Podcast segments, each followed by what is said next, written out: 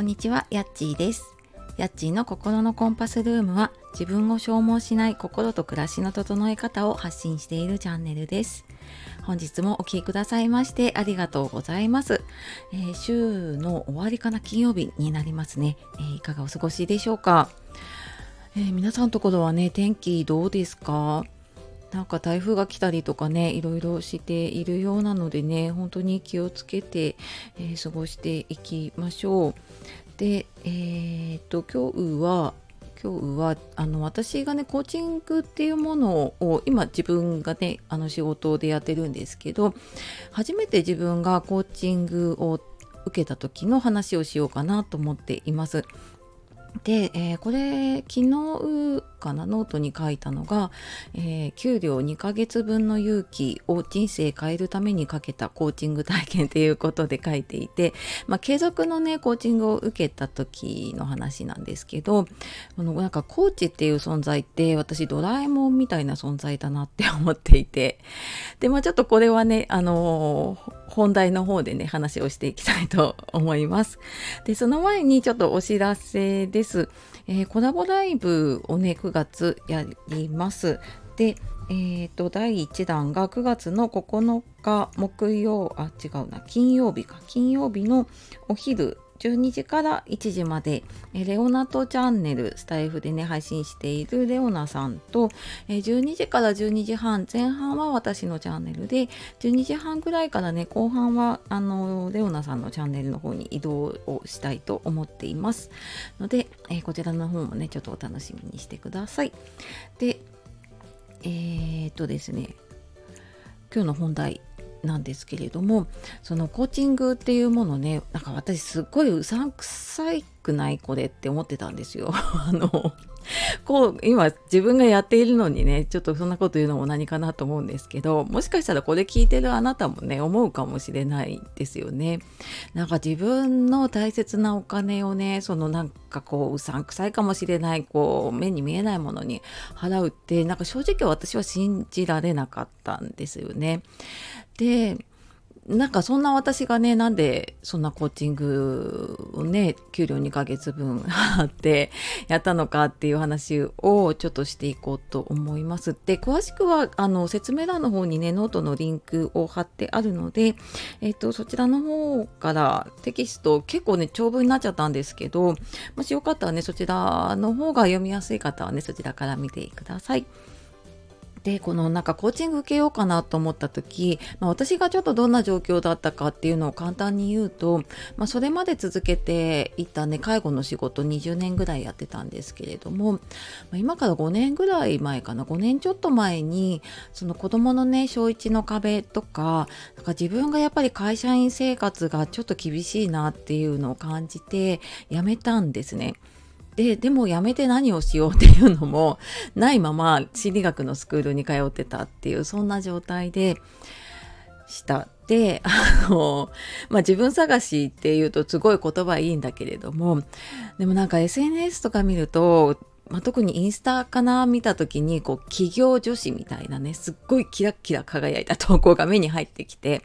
でアメブロとかも読んでたかな当時ねでなんか月収7桁とか年収1000万とかっていうね、なんか見てるうちにあれなんかこんな簡単にできんのかって私にもできんじゃないのみたいな風に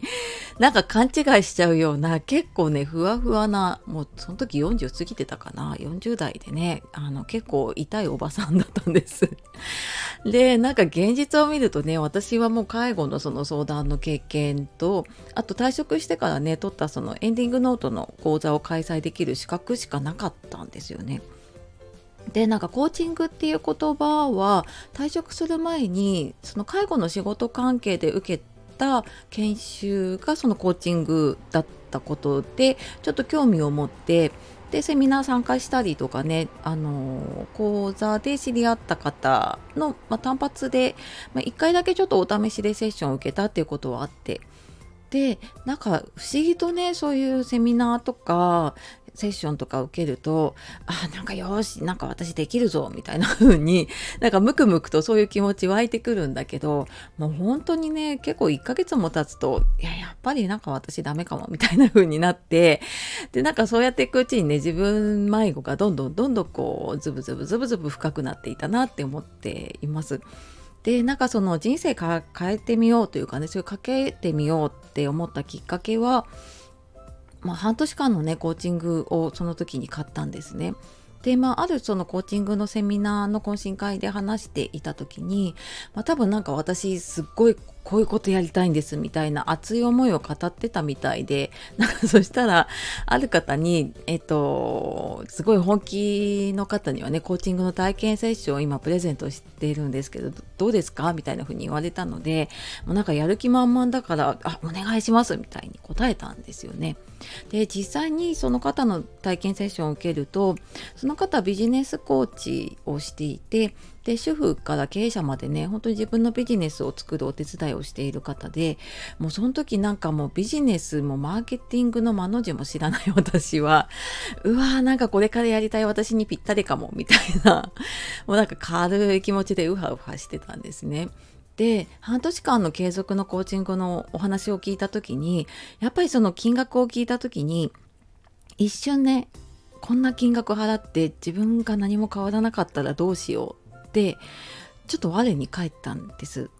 で私結構なんか慎重というかねあのネガティブなところもあるのでもう悩んで悩んでやっぱりやめるっていう本当石橋をね叩いて壊すようなタイプだったんだけどこの時はやめあやりますっ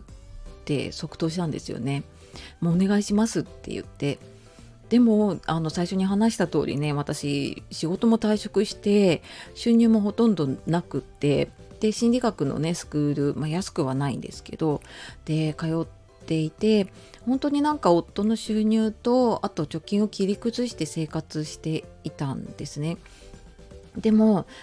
結構なんか自分探しがね長引いてくると何とかしなきゃって思ってなんか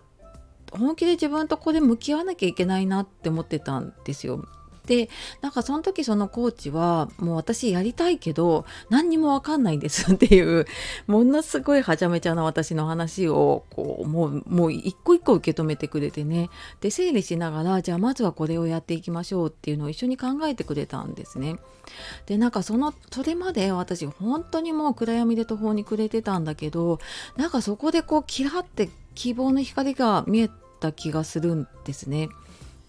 でなんかこれなんだろうなと思った時にねあのマズローの5段階欲求って聞いたことある方いるかもしれないんですけどその他人に受け入れられている欲求って社会的欲求ね、そこがなんか満たされないのって孤独感とかね社会的な不安とかが強くなって結構鬱になりやすいって言われているんですよね。なんかそれぐらいやっぱり受け入れられてるっていう感覚って本当に大切なんですね。でうんやっぱりなんかこのタイミングでねその本当に困った時になんか自分が出会いたい人にね出会うことであなんか絶対変われるなって私なんか初めて腹をくくれたんだと思うんですその時。でなんか逆にここで逃げたらもう自分を変える機会って巡ってこないかもなって思いましたね。で、まあ、これは本当にねあの某スポーツジム、まあ、30万とか35万とかかな払うのと同じでやっぱ自分がねあの本気で変われることにかける覚悟量みたいなものなのかなって思います。でなんか逆に言うと時間とお金かけるからねでやっぱ損したくないしね絶対変わろうって諦めずにねこうなんか続けられた人が変わっていけるのかもしれないし、まあ、それにはやっぱりね痛みも伴うんだなってその時に感じました。でとは言ってもね、あのまあ、自宅購入の次に高い買い物、まあ、人生でね2番目に高い買い物なんだけど私はなんかそこでお金では買えない価値を手に入れたなって思っています。であのそのね高い買い物だったけれども、まあ、月1回とか2回ねセッションを続けるうちになんか全然踏み出せなかった一歩が踏み出せて、まあ、一歩どころじゃないかでなんか不思議なくらいすっごい行動できるようになったんですね。でなんかうん会社員でもなくて私は本当ただの一個人だったけれどもそれでもなんか個人でワークショップまあ、その時はねあのリアルでやってたんですけどワークショップ開催するっていうすっごい大きなハードルを乗り越えられたんですね。でなんかこれやるのって一見見てると簡単そうだったんだけどいざ自分一人でやろうって思うと案内作らなきゃ会場を抑えなきゃ資料を作んなきゃあれどうやってあの告知すればいいんだろうあれ人集まんないなどうしようってもう本当に考えなければいけないことともう自分一人でやらなければいけないことのね多さに本当もう頭クラクラして何からやったらいいのかわからなくって全然行動を踏み出せなかったんですよね。でもなんかその私のね小さな行動をこう一つ一つにもうなんかああそれいいねっていう本当にこう心から気持ちのこもった渾身のいいねをあのこう言ってくれるんですよ。でやっぱなんかそれを受け取ることでねまたじゃあ次これやろうって決めてああそれいいねってって言ってもらえるたんびに私は怖くて行動が止まりそうになっていたのを背中を押してもらってもなんかずんずん進めたなって思っているしで、まあ、もちろんねビジネスとかその時自分に必要な知識とかノウハウもたくさん教えてもらってでそれは本で読むのと違って自分用にカスタマイズしてもらったね情報だけを教えてもらえるですよね。だけどなんか結局それを活かせるかどうかってね自分の行動次第だったりはしますよね。でなんかここでね初めに話したコーチはドラえもんっていう なんかいつもそばで味方になって見守ってくれてで困った時はね助けてくれる存在まあなんか本当にあの心強い存在なんですよね。でなんかドラえもんの出してくれる道具って、まあのび太がいいことに使えば すごい生きてくるしでもそれをなんか悪いことに使ったりとかなんか無駄にしてしまうとやっぱり全く役に立たないしっていうのが決まっていくなって思うしでなんかそれはやっぱりコーチとねこう一緒に伴走してもらって進んでいくっていうのがなんとなく私はそんなイメージでね捉えています。でうんなんかとは言ってもねなんかこうなかなかコーチとかねコンサルカウンセラーに相談してみるのって敷居が高いですよね私もなかなかできないんだけどでもなんかいい加減今の自分から抜け出して幸せになりたいなっていう時でもどうしたらいいか分かんないっていう時にはなんかそういうねあの専門というかあなたのことをね本気で応援してくれる人に相談をしてみるっていうのもありだろうなって思っています。でただなんかそのコーチング興味あるけどどうやってコーチ探したらいいのかなとかどんなコーチ選んだらいいのかなって気になることあればあのいつでもえーと、公式 LINE でもメルマガでもあの質問とかねご相談のメッセージを送っていただければ あの一人お一人私メッセージ楽しく読ませていただいて、えー、返信をさせていただくのでで私あの自分が売り込まれるの嫌いなので 私あのひあのいらないっていう方というかには全然売り込みしないので あのその辺は気にせずにねご連絡してみてください。はい。というわけで、えー、今日はコーチングをね、初めて受けた時の話をしてきました。はい、えー、最後までお聴きくださいましてありがとうございました。では素敵な一日をお過ごしください。さようなら、またね